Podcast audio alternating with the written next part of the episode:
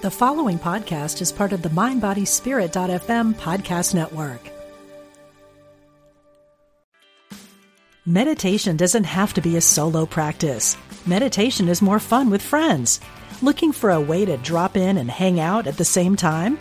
Join us online at Omega Institute for a meditation party with self proclaimed meditation nerds Dan Harris, host of the 10% Happier podcast, Sebene Selassie, and Jeff Warren. This three day retreat will stream live from Omega's Hudson Valley campus May 17th to 19th. Don't miss the party.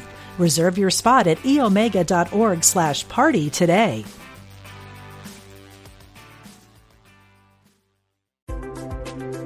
All are welcome. We're glad you found us. Unity Online Radio, the voice of an awakening world.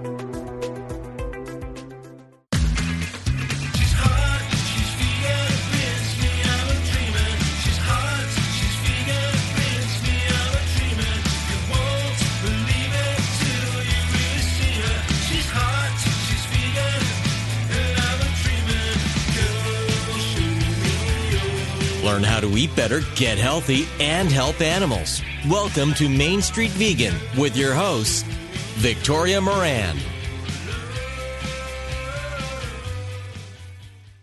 Ever since I moved to New York City 19 years ago, I've always thought that spring came too late. I'm used to a warm, sunny April. And you know what?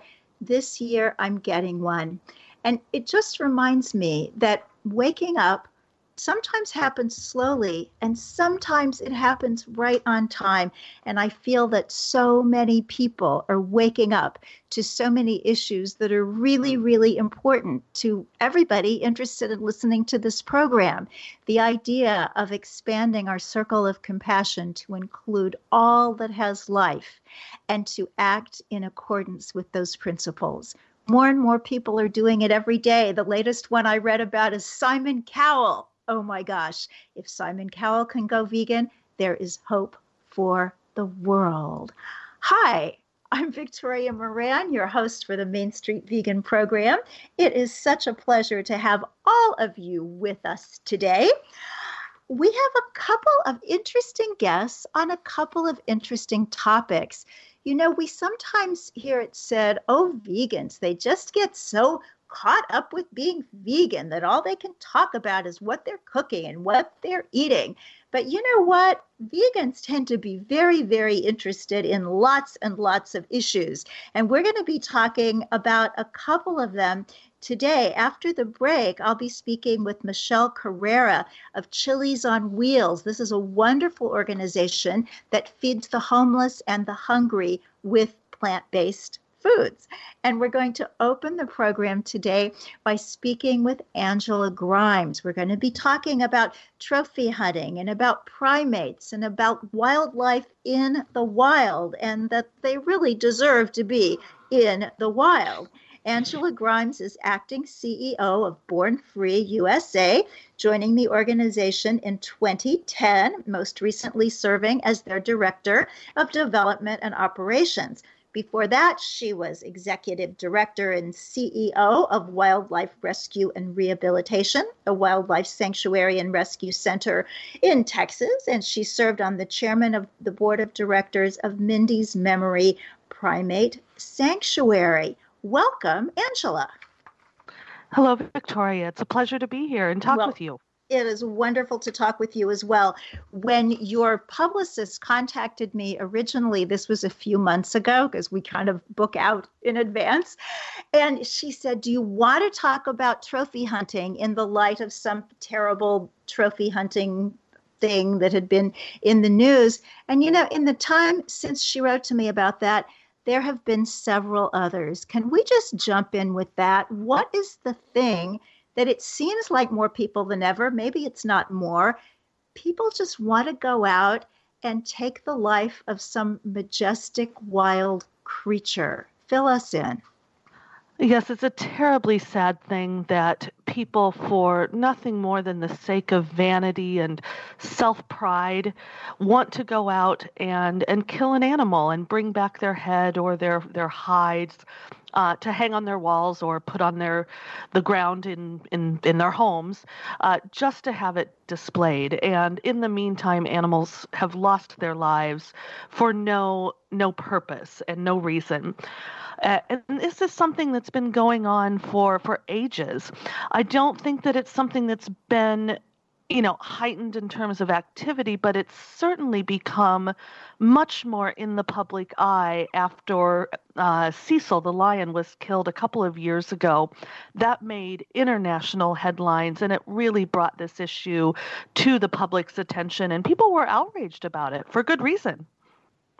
Well, it's one of those things that most people don't even think about. And those people who might think about it or even find it appealing don't have the means to do it. So it's it's almost to me like the um, the the wildlife version of foie gras, that, which is such a terrible, cruel, awful food. Most people never eat it, but it's still the sort of thing that just should not exist on this planet. Exactly. It's a status symbol. It's something that people with the means can go out and do. It's not something that the public, you know, general public can do. You're talking about somebody paying $50,000 or more for the opportunity to kill a lion or kill a giraffe and and take that animal home as a trophy. And the apologists for this, the pro trophy hunting people, will tell you that that benefits the local societies and that that money stays there in the country to help people in that country. And that's simply not true.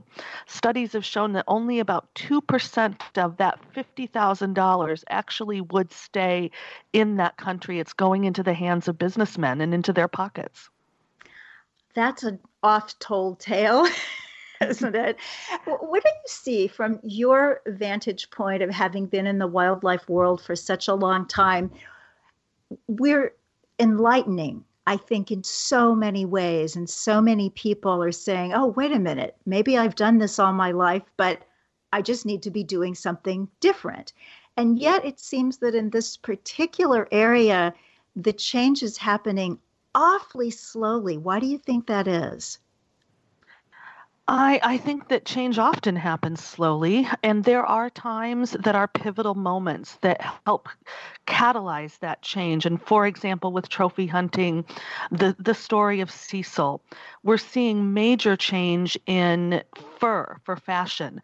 This is no longer acceptable in within the general public opinion, and you're seeing one major city after another and one major fashion designer after another going for free. We see this in the vegan and vegetarian movement. It wasn't 10, 15 years ago when the only option on a, a restaurant menu might have been pasta primavera. Now we have a page or more, many offerings in restaurants. And it's something that it takes time. It takes incremental change. But once you get to that tipping point, things can start to move more quickly. And I think we're really seeing that in the animal welfare movement at large. Yeah, I think so too. It's very exciting. So I know I jumped right into this issue because I find it such a fascinating issue and so important and yet I always like to have my guests tell my listeners a little bit about themselves. How did you go from being a regular kid somewhere to being a champion for wildlife? Oh, that's a that's a great question. I grew up in Iowa. Uh, there weren't very many uh, vegans or vegetarians around where where I grew up. Uh, but I always had a concern for animals. I, I was one who would go out and bring in my dad's hunting dog. And yes, my father was a hunter. In the middle of winter, he lived outside, and I would sneak out in the middle of the night and bring him in and cuddle up with him in the basement to keep him away from the cold. I became aware about animal issues and could really cognitively identify the connection between the animals and the food that was on my plate. And, and that was no longer appealing to me when I realized that there was a life behind the food that was being presented to me and that I could live a perfectly healthy and good life without taking another's life in the process. And I'd worked many years in nonprofit organizations, and I finally came to the realization that what I wanted to do was dedicate the skills and the knowledge and the professional experience I had to this movement and to making the world a better place for animals. Oh, what a sweet story. So, talk with us a little bit of, about uh, what you're doing now with Born Free USA and this concept of compassionate conservation.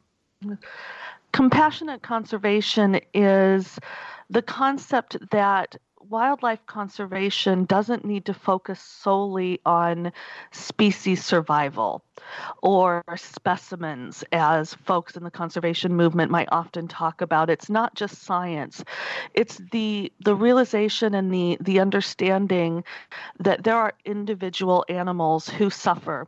There are there are animals who are orphaned, babies who lose their mothers when an elephant mom is poached for her tusks. There are animals who lose family members and they grieve, just like humans do. They suffer loss. And it also looks at the humans who are living in those areas where we are working on wildlife conservation. There are, you know, with human encroachment, moving into animal range areas, there's more and more human and wildlife conflict. And part of the solution is to deal not just with the animals, not just with the species, but to support the people and find solutions that are, you know, a holistic 360 degree view. I love that. So you are um, Born Free USA, among um, other things, is a sanctuary for primates which to me sounds like heaven. You know, if somebody said, okay, you get to check in behind the pearly gates or go to a primate sanctuary, the primate sanctuary w- would win. Tell us about what you have going on down there. I have to say, I feel the same way as and I believe that our staff and our director down there would say the exact same thing. It is a beautiful place. It's it's a beautiful place in terms of just the the area. It's a lovely location in South Texas, and it's home more than 500 monkeys. And these animals have come out of situations like laboratory research. They've been kept as pets. Uh, they've been exploited in, say, roadside attractions. Uh, and these animals, when they are rescued and when we have the opportunity to bring them into our sanctuary, it is truly that it's a sanctuary. It is their home. They're not placed on display. We don't put them, you know, out for educational purposes. It is simply their home, and they live in natural enclosures with trees to climb, large open spaces, including our, our largest enclosure that is 56 acres. And you can't even appreciate how large that is unless you look at some of the drone footage that we have flying over. It is, I can't, I can't even remember how many football fields, but I do know a statistic that it's larger than the Vatican, uh, Vatican City. It's larger than the smallest country in the world. Wow.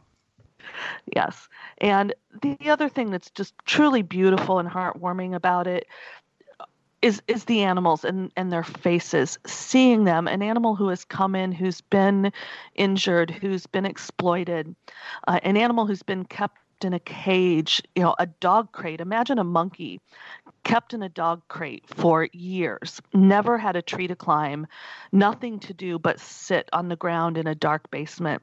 The moment that animal touches grass and feels sunshine and feels a breeze on his face, it's you can see the relief. You can see a tentative joy, but a joy and, and almost a relaxation that they know they're safe with us. Oh, that that gives me more than chills, more than goose flesh.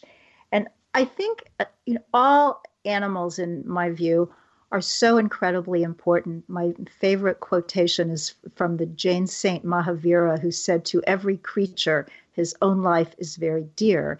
And yet, as a human, as a primate myself, the sensibility that I have for other primates is, is just so heightened because that's really me you know that's a step away and and that's us you know with the hands and and the faces. So just um, tell us a story or two about some of these wonderful residents that you have at born free usa Uh, yes, we have Mikey, who is a young vervet. He was kept as a pet, and he was in Mississippi when we got a call asking for us to take him in. The family that he had could no longer care for him, which which often happens when somebody purchases a primate as a baby and they grow up and they they start to reach a certain age and they start to act out. And and primates have teeth and they're quite strong. Even though they're smaller than us they they have quite a bit of strength. So our CEO at the time and one of our staff members drove down to Mississippi and they picked him up in Mississippi and drove him all the way to South Texas. It was an overnight trip. And little Mikey was displaying what we call stereotypies. And those are behaviors such as biting your own arm, swinging your arm back and forth, uh, doing physical manifestations of just your inner frustration. You know, your his his mind was so stressed and so frustrated that he had no other way to to handle that but to act out physically. He came down to us and and just being in that space and and being in the open and having quality care he calmed down a little bit we uh, introduced him to another young vervet teddy and they became quick friends.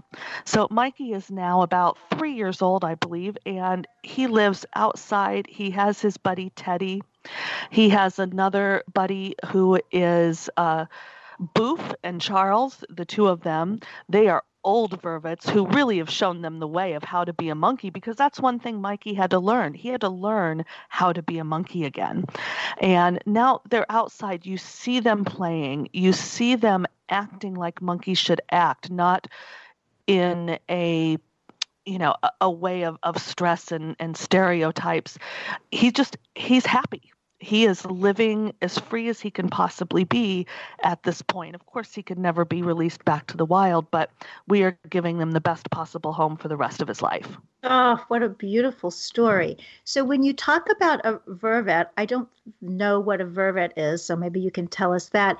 But also within the primate world of, of these beings who are living at your sanctuary, how species specific is it? Do, is there cross friendship, or are they pretty much no, I'm a vervet and I don't hang out with other monkeys? Educate well, us in the monkey sure. world. We have a few different species at our sanctuary. They are all old world species, which mean that they come from Africa and Asia. Uh, monkeys who live in Central and South America are called New World species, and we have the Old World species. So we have vervets, uh, they are native to Africa. We also have baboons, a few different species of baboons, and we have several species of macaques. And macaques are often used in laboratory research, uh, simply because they're quite hardy and they can withstand uh, a lot of, of physical abuse, I, I have to say. Um, and it's kind of sad. They're they're so strong and hardy that that's why that they are used in in in a lot of research. So we have of the 500 monkeys, the majority of them are macaques. Uh, and, and then a large portion of them are snow monkeys or Japanese macaques who are native to Japan so if you put macaques and vervets together, would they get along? Would they fight? Would they just not know what to do with one another? How would that work? No, we we do keep them in groups of their own species. Mm-hmm. So while we might have, say, a pigtail macaque with a longtail macaque, um, we would not put a macaque with a baboon or with a vervet. Uh, they're simply different animals. I and see. yes. Fascinating. So what you're doing there in Texas just sounds absolutely heavenly. But I know you're also working on a global scale to protect primates and, and other beings. Tell us about that. Uh, yes, we have sanctuaries not only in Texas, our primate sanctuary, but the Global Born Free family has a sanctuary in Ethiopia that is home to lions, primates, tortoises, birds, other animals who have been rescued. We also have sanctuaries in South Africa for big cats, and we have a sanctuary in India for tigers. And the the tiger uh, program in India really is one of those that espouses that that compassionate conservation and, and holistic view. We offer programs with doctors who go out to villages and and service the medical needs of people living in critical tiger habitat. We help with clean water and education and supporting school groups and environmental groups. Uh, it's really a wonderful program that that addresses all of those needs. It addresses the individual animals, it addresses species conservation and their habitat, and it works with the people who are living in the tigers area as well. Mm, that's wonderful. So, tell me about the overall view today of, of wildlife. I've been introduced to a concept that as the human population has expanded and our livestock population has expanded so much more that just by sheer weight, humans and domesticated animals are just taking up the planet and the wildlife has really been encroached upon in ways that I think most of us can't comprehend. So what's the prognosis? What what can happen to save these wonderful beings as individuals and as species? Human encroachment on wildlife habitat is a very large problem. And, and it's something that needs to be addressed in terms of creating wildlife corridors so that different herds and groups will be able to mingle and interbreed. Uh, it's about protecting the remaining habitat. But again, I still come back to that that means working with and, and assisting the individuals in that habitat area. The solution doesn't involve a simple humans stay away. We've come beyond that point. What we need to do is look at the the habitat that is remaining, people who need to function within that, and and how do we make that system work for the animals that we have. The other issues that that involve food production are things like cocoa industry, the sugar industry, and and certainly palm oil that is you know that is destroying wildlife habitat at alarming rates. And those are things that we can we can make our decisions and make our voices known with our consumer dollars and our advocacy advocacy. Absolutely. Now, how does it work for you, Angela, and your colleagues who have this beautiful, compassionate conservation message when you're trying to talk with what I think of as a regular conservationist. Do they listen politely and then go do whatever they do, or do they tell you to their face that they think you're a bleeding heart? I don't. I don't think so. I think the conversations I've had, you know, are are quite productive, and we are all in this together. We have the same goals. We want to protect species.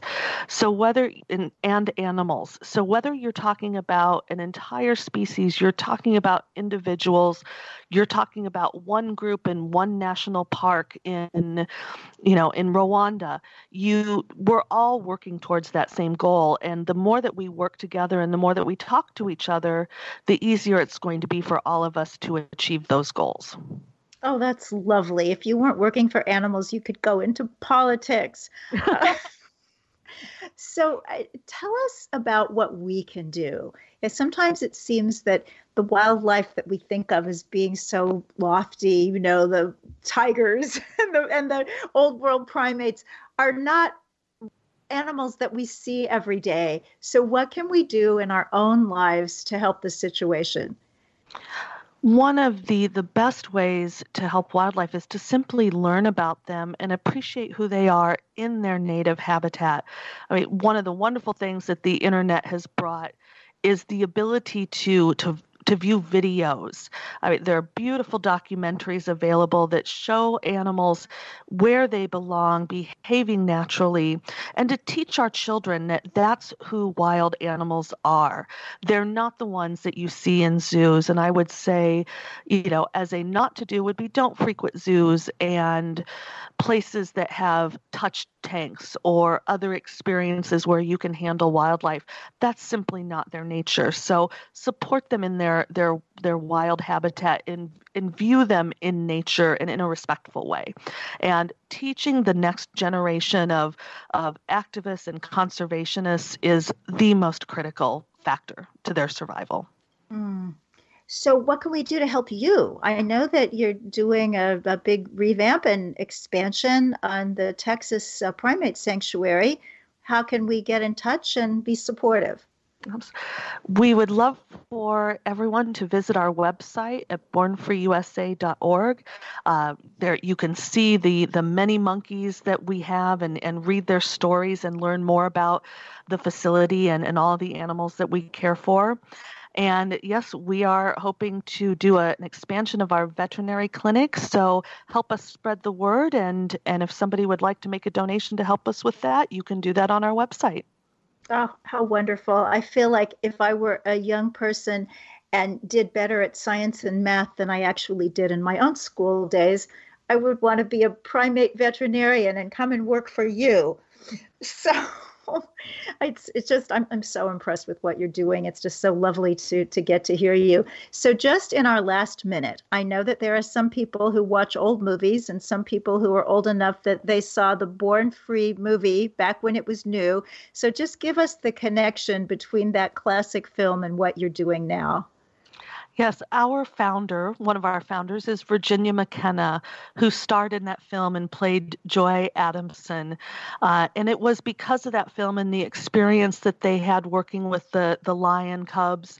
It's that's how Born Free, the organization, grew. It was that awareness and that wonderful, well, and sometimes not so wonderful experience uh, working with animals in captivity.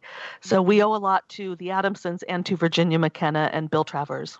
What a beautiful story and what wonderful work you're doing. Thank you so much for joining us today. Everybody, it's bornfreeusa.org and Born Free USA on Facebook, Twitter, and Instagram. And we'll put all of those URLs on our show notes at mainstreetvegan.net. So, from going to from helping our closest relatives to helping our fellow humans. Stay with us. We've got more right after this.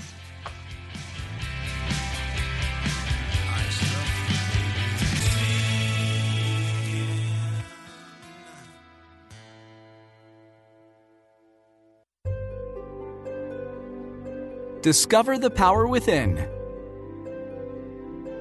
Unity Online Radio. The voice of an awakening world.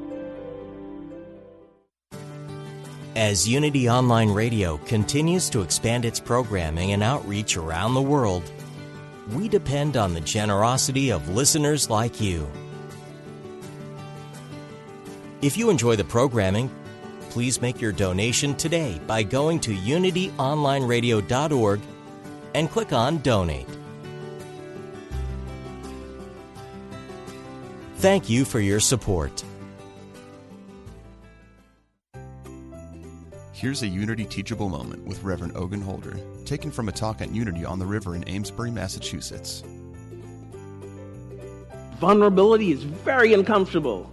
But as we know from so many teachings by so many people and from our own experience, the only way we will ever experience true connection is to be vulnerable, to be open.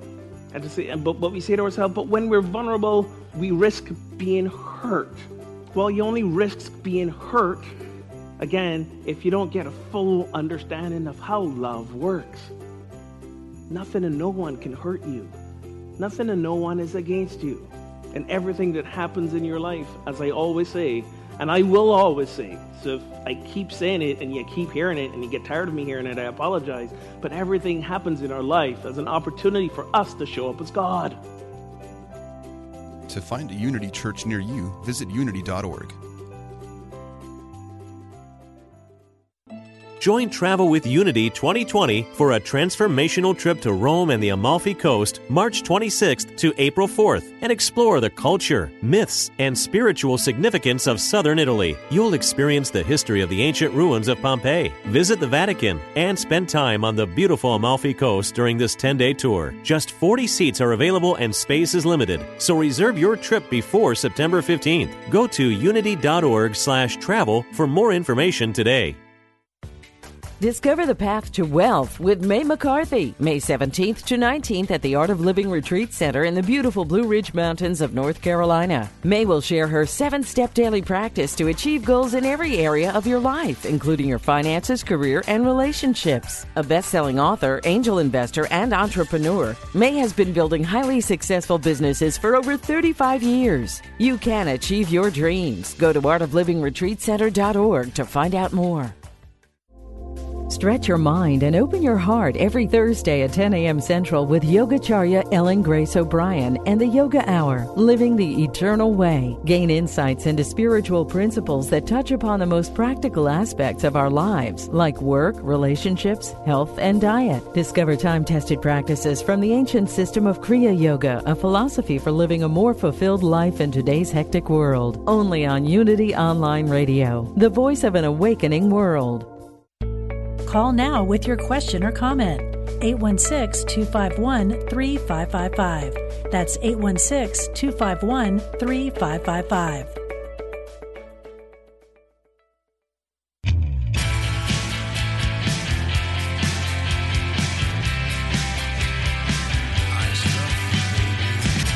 Welcome back to Main Street Vegan with your host, Victoria Moran. Everybody, welcome back to the program. What a pleasure to have you all with us today. A few announcements before we go forward.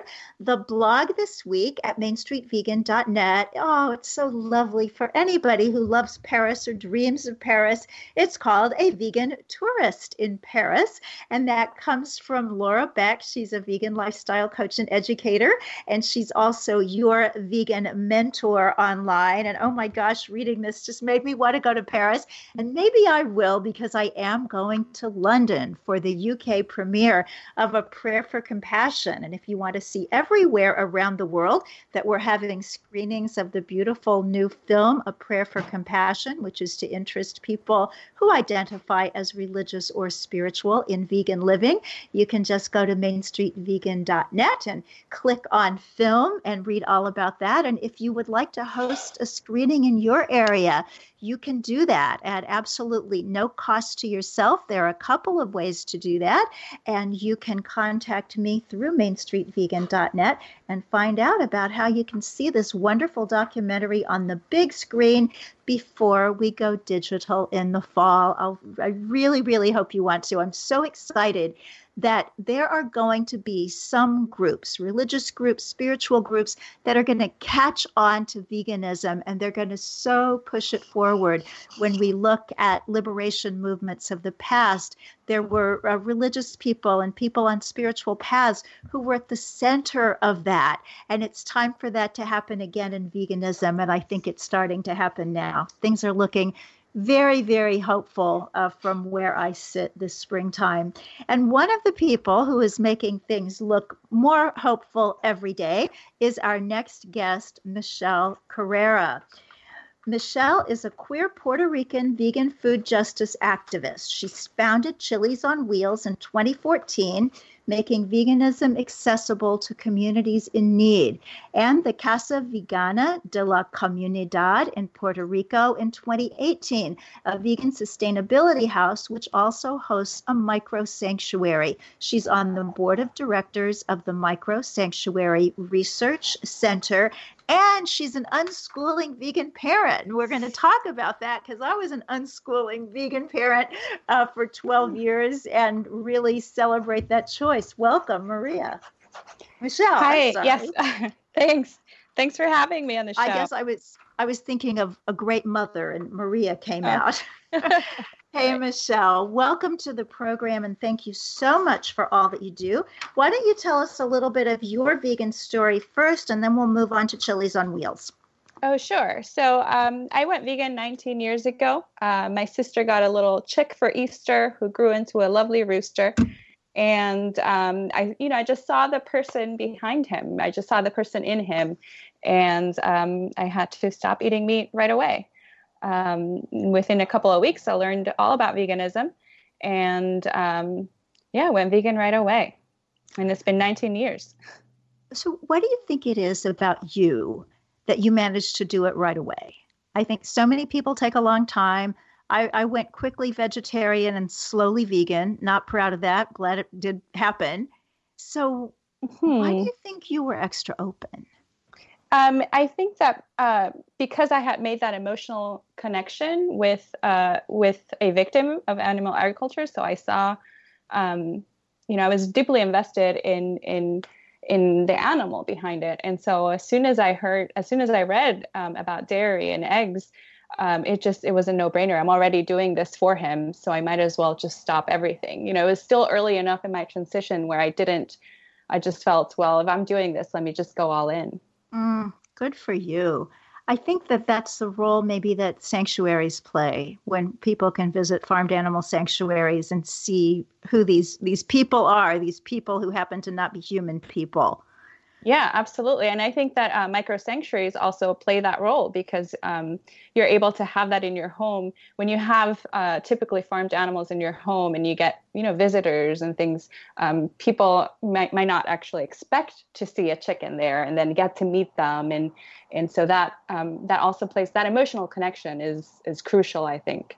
Well, uh, tell us what that is. I, am not familiar with the concept of micro sanctuary, but maybe I have one because a pigeon lives with me who is handicapped and can't live outside. yeah. So micro sanctuaries is, um, um, you know, the thought that anyone at any given point can um, can offer refuge to a typically farmed animal or an animal that's not typically considered a companion animal. So definitely, in your case, a pigeon, you know, that qualifies as a as a micro sanctuary because they're not typically companion animals. It's not a dog or a cat or a parakeet. Um, and yeah, it can be as small as one and, and as big as, you know, there's no actual number, but like 20 animals or so. Um, and it just, it just becomes what you can do with the space that you have available. Yes. You know, in your home. Yeah. With the resources what, you already have. What a wonderful concept, as is Chilis on Wheels. So tell us how you came up with that. Sure. So uh, I was in 2014, Thanksgiving of 2014, and I was looking for a soup kitchen to volunteer in with my son, who was four at the time. And um, I was living in New York, and I could not find one. There was no, there still is no vegan soup kitchen. Um, and so I decided, well, let me just make the meals myself. And, um, you know, with my little pots in my tiny kitchen, I made a couple of meals, 15 meals, and we took them out in the street. Um, and just the response was so overwhelming and to see the need was so overwhelming um, that I just decided I have to do this more often. Like just just this one time for Thanksgiving is not enough. I have to figure out a way to do more. And so from there, it's just grown. Now we have like 14 chapters across the country, a community house in Puerto Rico, and uh, we just keep growing. Oh, that is so wonderful. So, what would you recommend that people do if they're in the areas where a Chilis on Wheels exists, that they connect with you? Or if there's nothing there, do they connect with you about coming to where they are? Do they start their own? How does somebody yeah. get involved with this? Yeah, so definitely we have, uh, you can check our website, chilisonwheels.org, and we have a list of all the chapters um, in all the cities that we're in. And definitely if there's one that exists near you um, you're welcome to join them. There's a mes- uh, message opportunity there uh, through the website. And if not we have a whole section on how to start your own uh, chapter and we have a guide to uh, lead you through that process.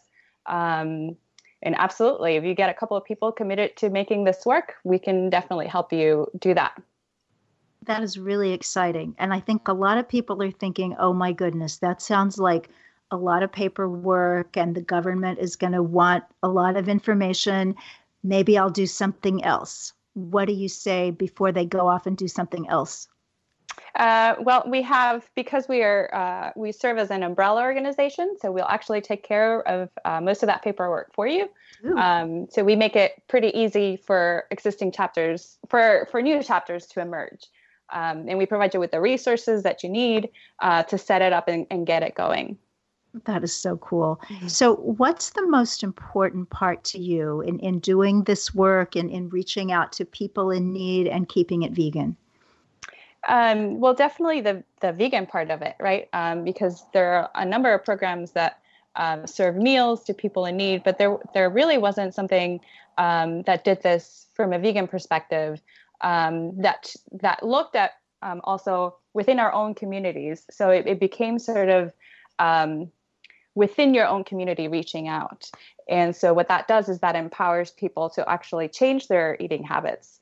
Um, because it's coming from someone that's just like you. And, and if you see that someone just like you is able to do it, then you're more likely to do it yourself. Mm. And just the networks of support, you know, we, we become, we start the vegan meal is like the introduction and we get people together, but then we, we empower our communities and we become systems of support for one another. Um, sometimes that's meant people that are in need of housing, trying to get them housing resources or um, trying to get them items that they might need, or um, if they're already in a house and they need help with groceries or how to learn how to grocery shop, um, you know, through uh, food stamps or something like that, will help you figure it out. So we we provide that kind of support to communities. That is so wonderful. And I know you talk about that there are lots of other programs out there. And yet there's something that happens with vegan food. There, there's almost a spiritual uplift in addition to the nutritional uh, uh, resource. I was talking to a gentleman the other night who has become vegan over the past few years, and he happens to be someone with a great deal of means who didn't think he could do it, probably because he has a great deal of means. But now that he's done it, he talked about this feeling of, of empathy and, and understanding and comradeship with everybody who's suffering, everybody in need, now that he's no longer taking that suffering of the animals into his body. And it seems to me, and correct me if I'm wrong, that in what you're doing with people who are having some difficulties, perhaps, you know, even getting uh, enough food right now, you're giving them not only that physical response, but you're giving them this wonderful gift of, of vegan food. Yeah, absolutely. And people um, people tell us that all the time that because we're um, that they feel extra taken care of, that they feel that they matter um, once they start receiving, once they see that what they're receiving is not leftover food or it's not trashy food, junk food, but that it's healthy and nutritious food that is prepared with care and with love, and they feel like like that, just that uplifts them and makes them feel um, worthy you know and that kind of changes your whole outlook on things right? Once people have fallen on hard times um, that aspect of self-worth is so important um, and, and can take a hit. So when you feel that people are caring for you in in a very compassionate way in compassion with other beings as well um, they can definitely feel that kind of empower and that push to you know to become better. Yeah that is so beautiful. Now, one of the arguments I probably get three or four times a week is, but being vegan is so expensive. That's an elitist thing. And I mean, uh, the, the poorest I ever was in my life, I was a single mom living in the Ozarks, and there were a couple of years there where, you know, I just didn't mm. have a lot of money. And yet, it, it never even occurred to me, oh, well, you shouldn't be vegan because it, it was cheap and yet mm-hmm. now there's this this other way of looking at it that it's so expensive. So could you respond to that and then also tell us about the low income vegan education program?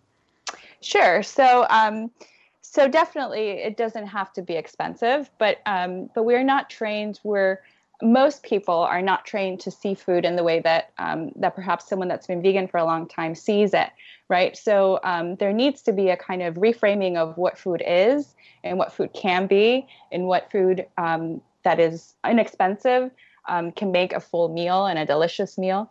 Um, and so it becomes really a like a re- rethinking of what food is but it does not absolutely have to be expensive at all um, and so we have the the um, the live program low income vegan education program. We have a uh, online mentorship. People can uh, sign up.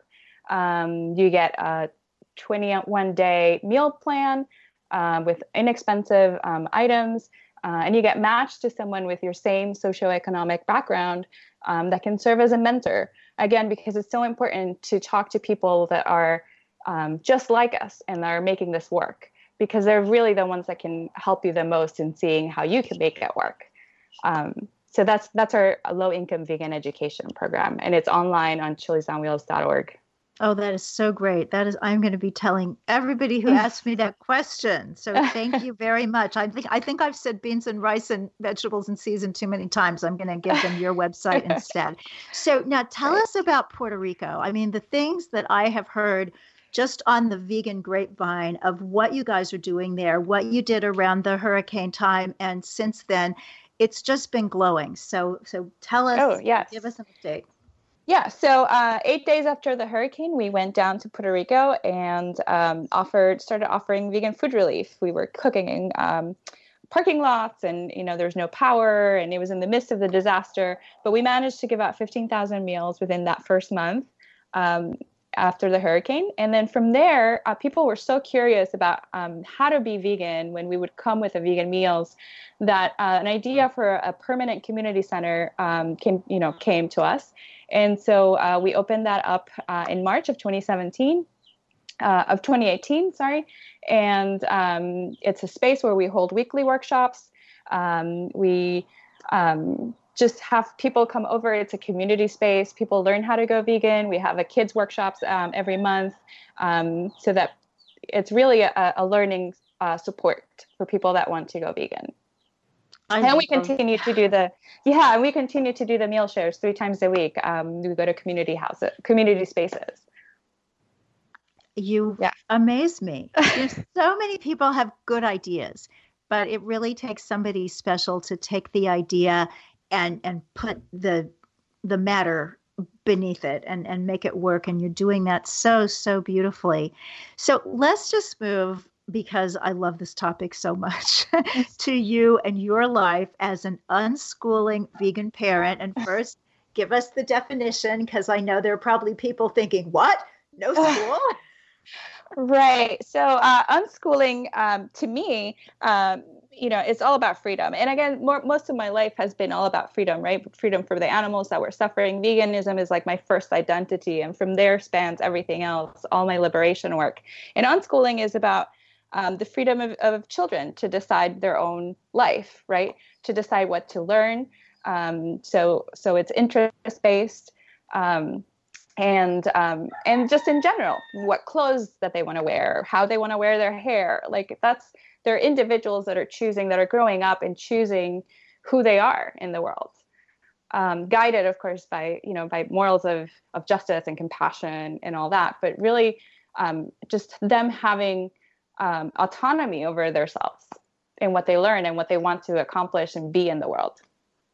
So tell us about your son. Tell us about his veganism and, and what are these kinds of uh, areas of learning that he's attracted to? Yeah, so um, you know, so we've started we were active we've always been activists and so justice is a big part of, of who he is and, and going to protests and activities and um, and you know joining along and doing all these meals and on all these uh, food relief projects that we do. Um, he's also drawn to like technology. Um, he loves video games of course and um, he loves theater and acting so these are just things um, that he's attracted to. He's his hair is bright pink. He loves to wear his bright pink hair. Um, and yeah, he's a he's a very compassionate, very fair-minded, justice-minded person. Ah, and how old is he?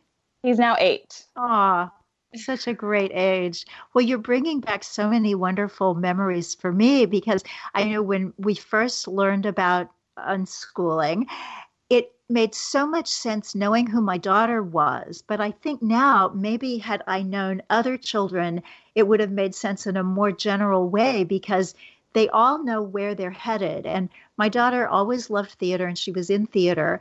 And I remember she was, I think, nine when she saw Les Mis, the musical, and mm. then she checked out Les Miserables from the library. And I remember trying to get through that at 17, and she just mm. ate it up at nine because it was her interest, and nobody was telling her to read it. So I think it's such yeah. an education for parents too.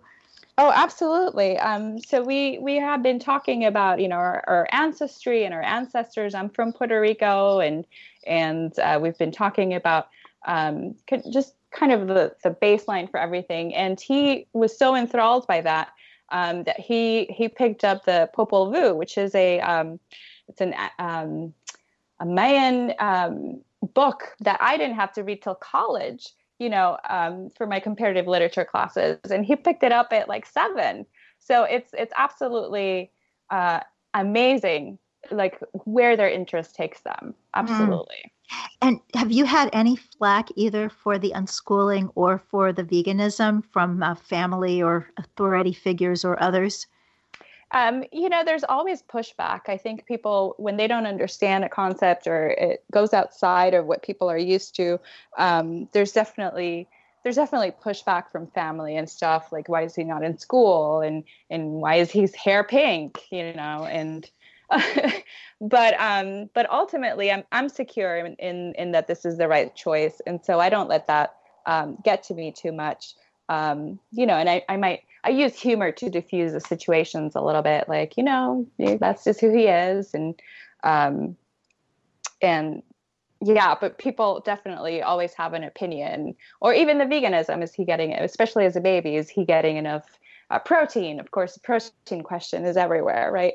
Um, and you just have to kind of be secure in that you're making the right choices and that you're choosing it for the right reasons as well. Oh, that's you sound like a very secure person and a terrific mom. oh, thanks. So, looking around at, at the whole situation of hunger, and I know we're talking about uh, North America, and I remember as a new vegan and vegetarian back, you know, in the 70s and, and the 80s, there was so much talk about world hunger and how not eating meat was tied to that. Is there any connection between our food choices and hunger of our neighbors, not just our global neighbors, but our immediate neighbors? Um, definitely, our global na- um, neighbors. We have we've seen those um, those memes and those those um, statistics of how um, you know the feed that is fed to the animals, if it goes directly to people, could could feed people three times over. Um, but definitely within our our country, we see that uh, people are eating um, really foods that are not um, not not nourishing their bodies, and so they're continue being hungry because it's not filling when you're just eating junk. Your body's not getting what it needs, and so there's this chronic kind of um, you know leads to disease, leads to other things, and people are not um, you know not being uh, nourished in the right way because what they're eating is not um, is is not what they should be eating, right? So there's definitely that connection. Mm-hmm. And yet, it seems from I've spoken with you, I've spoken with uh, at least one other uh, colleague at Chilis on Wheels, uh, mm-hmm. Anthony, who's going to be coming to Main Street Vegan Academy. We're so excited. Um, that people who are used to maybe fast food most of the time eat these meals that you serve them, these hearty whole food vegan meals, and they they don't just say, "Well, it's okay." They love them. But so often we hear, "Oh, the fast food is addictive. People aren't going to want, you know, your basic food after that." But that has not been your experience. What can you tell us? Yeah, no, not at all. People are very appreciative, and people, you know, there's ways of making vegan meals uh, culturally appropriate there's ways of making uh, vegan meals delicious and, and hearty as well. Um, so we try to go that route. We try to we try to um, give the food that is going to um, that is going to go along with their culture and what they're used to. Um, so yeah, so our, our experience, like from Puerto Rico, we make traditional Puerto Rican meals for meal shares, and people love it. People a lot of the times can't even tell the difference um, until we tell them, and they're like, "Wow, that, that that's amazing." So um, so yeah, so that our experience is that people generally love um, the food that we give them, oh, vegan food. Uh, yeah. another vegan myth, Michelle, that vegans only care about animals and don't care about people, and obviously your very life uh, denies that. But how can we answer that one? Well, you'll see that there's people that you know you can care about more than one thing at once, and everything is connected. Uh, when you see that that um, the food that we eat is connected to justice, um, is is connected to worker justice in all these um, you know slaughterhouses and farming work, uh, it's connected to our health. It's connected to an environment. So um, you know there's that that myth then gets um, gets canceled because because it's connected to everything already. So, and you know, we have programs like Chilis on Wheels that is is trying to work on multiple areas at the same time. Uh, Food Empowerment Project is another one in the in the West Coast. So we definitely have um, people that are are doing the work. So that's just a myth. Denied. one one down and yes. a few to go. so in, in our last few minutes here, can you just give me your vision, your vision for the future. What is the world going to look like if all things go well 10 years from today? Uh, well, definitely, I think that veganism is on the rise. And I'm hoping that veganism will be the way and, the way that we eat. Um, we definitely have to take the steps to do that because our environment is depending on it. We have, I think, about 11 years uh, was the last report for our Earth to be sustainable, to to be able to make that shift. Um, and I uh, really hope that people take care of each other, um, that people step up in their own communities to help one another. Um, and so I'm hoping that that's that that's what that looks like. And I'm hoping that you are right. and with enough people like you and doing the things that you're doing, you absolutely will be. So tell us your favorite Chilis on Wheels recipe. What gets the greatest raves, hands down? Oh, mac and cheese. mac and cheese gets it going. Um, we have some some people in the New York chapter who who will come every day, every week, and say, "Is this mac? Is this mac and cheese? Mac and cheese?" He loves it. Um, I think that gets the best reaction, and it's really just turmeric, almond milk, and um, you know, and pasta. So it's it's amazing and nooch. So four yeah. ingredient, four ingredients, and and it, it makes for the best meal that people crave for. Oh, that's wonderful. That's what we did for Easter. We had um, three human guests, five dogs, and uh, macaroni and cheese. And yeah, it's so simple and everybody loves it. Maybe that's the way that people can start being more loving towards vegans and not just thinking of us as being angry and judgmental. Mac and cheese for all, a mac and cheese in every pot. That's right. Well, thank you so very much for all that you do in the world, for being on the program. Everybody, keep up with Michelle and their wonderful work, chilisonwheels.org, and uh, plan to be with us again next week when we're going to be talking about non waste cooking and uh, also talking with a guy with a food truck. To everybody, thank you so much for listening. God bless you. Eat your veggies.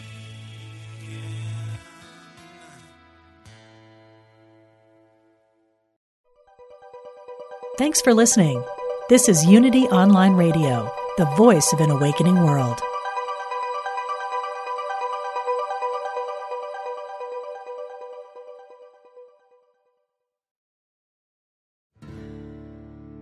Do you want to deepen your connection to the divine? Speed up your progress on the spiritual path? Then tune in to the Spirit Matters podcast.